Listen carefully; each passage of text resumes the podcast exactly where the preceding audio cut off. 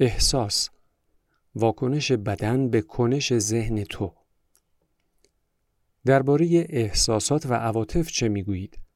من بیشتر گرفتار احساسات و عواطف خود هستم تا ذهن خود. ذهن به اون معنایی که من آن را به کار می‌برم فقط فکر نیست. ذهن شامل احساسات و عواطف تو و نیز تمامی الگوهای واکنشی عاطفی ذهنی تو نیز می شود. احساسات در نقطه تلاقی ذهن و بدن به وجود می آیند. احساسات واکنش بدن تو به کنش ذهن توست. یا به تعبیری دیگر انعکاس ذهن تو در بدن توست. برای مثال یک فکر تهاجمی یا خصومت آمیز انرژی تقویت شده ای را در بدن به وجود می آورد که ما آن را خشم می نامیم. بدن آماده ی جنگیدن می شود. فکر اینکه تو به لحاظ فیزیکی یا روانی مورد حمله واقع شده ای باعث می شود که بدن تو واکنشی نشان بدهد. این واکنش صورت فیزیکی چیزی است که ما آن را ترس می نامیم. تحقیقات نشان می دهد که احساسات و عواطف قوی موجب تغییرات بیوشیمی بدن می شود. این تغییرات بیوشیمیایی بدن موجب می شود که ما احساسات و عواطفمان را در صورت مادی و فیزیکی مشاهده کنیم. البته تو همواره نسبت به الگوهای فکری خود آگاهی نداری. تنها با مشاهده احساسات و عواطف خود می توانی به الگوهای فکری خود پی ببری. هرچه بیشتر با فکر خود خوش آمدنها یا خوش نیامدنها، قضاوتها و تفسیرهایت یکی شوی که همه حاکی از حضور کمرنگ تو به عنوان تماشاگر آگاهی است، انرژی عاطفی تو شدیدتر خواهد شد. چه آگاه باشی یا نباشی. اگر نمی توانی عواطف خود را احساس کنی، اگر ارتباط تو با عواطفت قطع شده است نگران نباش می توانی آنها را به طور خالص در سطح کاملا مشهود بدن خیش تجربه کنی آنها خود را به صورت مشکلات بدنی یا بیماری ها نشان می دهند. در سالهای اخیر مطالب بسیاری درباره این موضوع نوشته شده است. بنابراین احتیاجی به تکرار آنها نمی بینم. یک الگوی ناآگاهانه عاطفی گاهی خود را در حادثه ای آشکار می کند که برای تو اتفاق می افتد. برای مثال، آدمهایی که بار سنگینی از خشم را در درون خیش حمل می کنند و از این موضوع آگاهی ندارند، بیشتر در معرض حمله بی دلیل لفظی یا فیزیکی آدمهای خشمگین دیگر هستند. خشم شدید آنها با خشم نهفته دیگران برخورد می کند و بیدار می شود. اگر برای حس کردن عواطف خود با دشواری مواجه هستی، توجه خود را به میدان انرژی بدن خیش معطوف کن. بدن خود را از درون احساس کن. احساس کردن بدن از درون تو را در تماس با عواطفت قرار می دهد. در فصلهای آینده کتاب این موضوع را بیشتر توضیح خواهم داد. شما می‌گویید که عاطفه انعکاس ذهن در بدن ماست. اما گاهی بین این دو نزاع در می‌گیرد. ذهن می‌گوید نه در حالی که عاطفه می‌گوید آری یا بالعکس آن. اگر واقعا می‌خواهی ذهن خود را بشناسی بدن تو تصویری حقیقی از آن ارائه می‌دهد. بنابراین عواطف خود را تماشا کن. به تعبیر دیگر آنها را در بدن خود احساس کن. اگر نزاعی آشکار بین این دو وجود داشته باشد ذهن است که دروغ می‌گوید اما احساس دروغ نیست منظورم این نیست که احساس خیشتن حقیقی توست بلکه منظورم این است که احساس می تواند به طور نسبی وضعیت فعلی ذهنی تو را نشان بدهد نزاع بین افکاری که در سطح میچرخند و روند ناآگاهانه ذهنی امری است شایع ممکن است در حال حاضر توان کشیدن ذهن ناخودآگاه خود به سطح ذهن خودآگاهت و تبدیل آن به افکار را نداشته باشی. اما می توانی انعکاس آنها را به شکل عواطف در بدن خیش مشاهده کنی. بی تردید تا این اندازه می توانی بفهمی. مشاهده این گونه یک عاطفه اساساً شبیه گوش دادن یا تماشای فکر است. با این تفاوت که فکر در سر توست و عاطفه عنصری به شدت مادی دارد و اساساً در بدن احساس می شود. بنابراین می توانی بگذاری عاطفه بدون اون که توسط ذهن کنترل شود فقط باشد. آنگاه تو دیگر حالتهای عاطفی و احساسات خود نیستی بلکه تماشاگر حالتهای عاطفی و احساسات خود هستی. تو حضوری هستی که می‌بینی اگر این تماشاگری را تمرین کنی همه آن چیزهایی که به طور ناخودآگاه در تو هستند از تاریکی های وجودت بیرون می آیند و در آفتاب آگاهی تو پهن می شوند. تماشای عواطف و احساساتمان مانند تماشای فکرهایمان مهمند. مدام از خود بپرس در این لحظه در ذهن من چه میگذرد؟ این پرسش تو را در مسیری درست قرار می دهد. اما تحلیل و تجزیه نکن. فقط تماشا کن. توجه خود را به درون معطوف کن. انرژی عواطف خود را احساس کن. اگر عاطفه ای وجود ندارد، توجه خود را به اعماق میدان انرژی بدن خود ببر. آنجا دری را خواهی یافت که رو به هستی باز می شود.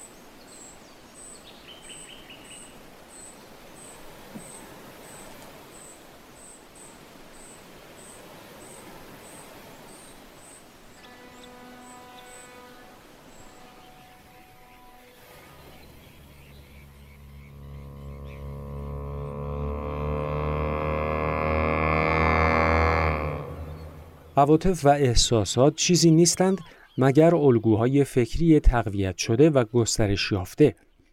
از آنجا که این الگوها مدام تقویت می شوند و نیرو می گیرند، در ابتدا حضور کامل پیدا کردن و تماشا کردن آنها دشوار است. الگوهای فکری می‌خواهند بر تو چیره شوند و معمولا موفق می شوند مگر آنکه حضور خیش را تقویت کرده باشی. اگر به دلیل حضور نداشتن به یکی انگاری ناآگاهانه خود با عواطف و احساساتت کشانده شوی عواطف و احساسات به طور موقت به جای تو می نشینند. اغلب بین فکر و عواطف تو دور باطلی برقرار می شود. آنها یکدیگر را تغذیه می کنند. الگوهای فکری انعکاسی اقراغامیز پیدا می کنند و خود را در صورت احساسات یا عواطف جلوگر می سازند.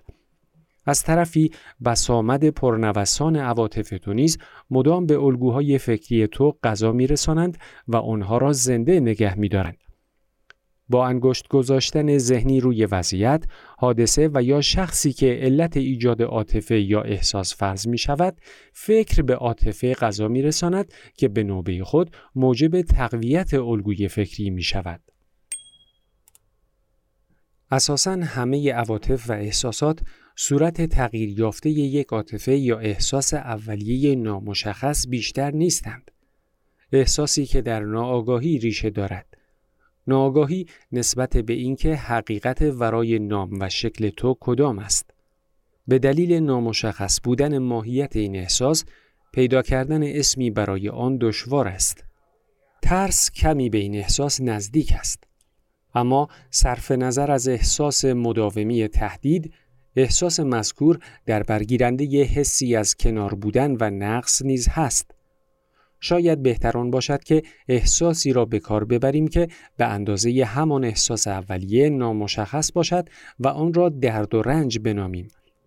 یکی از وظیفه های مهم ذهن آن است که با دردهای عاطفی بجنگد و آنها را برطرف کند. این وظیفه توجیه کننده فعالیت های بیوقفه ذهن است. اما تنها کاری که از عهده ذهن برمیآید سرپوش گذاشتن بر روی این درد هاست. در واقع ذهن هرچه بیشتر میکوشد تا از این دردها خلاص شود دردها افزایش مییابد ذهن هرگز نمی‌تواند برای رفع ناراحتی عاطفی یا روحی چاره ای پیدا کند. ذهن به تو هم اجازه نمی دهد تا برای این مشکل چاره ای پیدا کنی. زیرا ذهن عنصر اصلی مشکل توست. تصور کن که رئیس پلیس در صدد است تا عامل آتش سوزی جای مهمی را پیدا کند و از طرفی عامل آتش سوزی خود رئیس پلیس باشد. تو از ناراحتی ها و رنج های عاطفی خود رها نمی شوی مگر اینکه حساب خیشتن خیش را از ذهنت جدا کنی. یعنی خود را با ذهن خود که همان نفس است یکی نپنداری. بدینسان ناگهان ذهن از سریر قدرت پایین میافتد و هستی به عنوان ذات حقیقی تو آشکار می شود. می‌خواستم بپرسم نظرتان درباره احساسات مثبت مانند عشق و شادمانی چیست؟ عشق و شادمانی از حالت طبیعی احساس یگانگی تو با هستی جدا نیستند. عشق و شادمانی و یا احساس آرامش ژرف فقط هنگامی حاصل می شود که شکافی در جریان فکر ایجاد شود. برای بسیاری از ها شکافی از این دست به ندرت و یا تصادفی اتفاق می افتد. در لحظه هایی که زبان ذهن بند می آید. برای مثال هنگامی که تو در برابر شکوه زیبایی چیزی یا کسی در میمانی یا هنگامی که مشغول تلاش و تقلای سخت بدنی هستی و یا حتی زمانی که با خطری بزرگ روبرو می‌شوی در این لحظه ها ناگهان سکونی ژرف تمام درون تو را پر می کند. در این سکون ژرف شادمانی هست، عشق هست و آرامش هست. این لحظه ها معمولا کوتاهند زیرا ذهن به سرعت پادرمیانی می کند و سر و صدا به راه می اندازد. همان چیزی که ما آن را فکر می نامیم. عشق، شادمانی و آرامش هرگز تحقق نمییابند مگر آنکه تو خود را از سلطه ذهن رها کرده باشی. اما منظور من از عواطف و احساسات شامل عشق و شادمانی و آرامش نمی شود. اینها ورای عواطف و احساسات در سطحی عمیقتر قرار دارند. بنابراین پیش از آن که بتوانی آنچه را که ورای عواطف و احساسات قرار دارند تجربه کنی لازم است نسبت به عواطف خود کاملا آگاه شوی و بتوانی آنها را احساس کنی. منظور من از احساسات و عواطف آن چیزهایی است که مایه آشفتگی و بیقراری می شود. عشق شادمانی و آرامش صفتهای ژرف هستی اینها ابعاد مرتبه احساس پیوند درونی با هستی به همین دلیل اینها ضدی ندارند زیرا از فراسوی ذهن میآیند. اما عواطف و احساسات چون زاییده ذهن سنویگرا یا دوگانه پندارند دستخوش قانون ازداد هستند. یعنی تو نمی‌توانی خوب را داشته باشی بدون اون که بد وجود داشته باشد. بنابراین در وضعیت روشن ناشدگی و یا یکی انگاری خود با ذهن آنچه که شادمانی نامیده می شود چیزی نیست مگر لذت ناپایدار و کوتاه مدت در چرخه مدام چرخنده لذت درد. لذت همیشه از چیزی بیرون از تو حاصل می آید اما شادمانی از درون تو می جوشد آنچه که امروز موجب لذت تو می شود فردا دچار رنجت خواهد بود.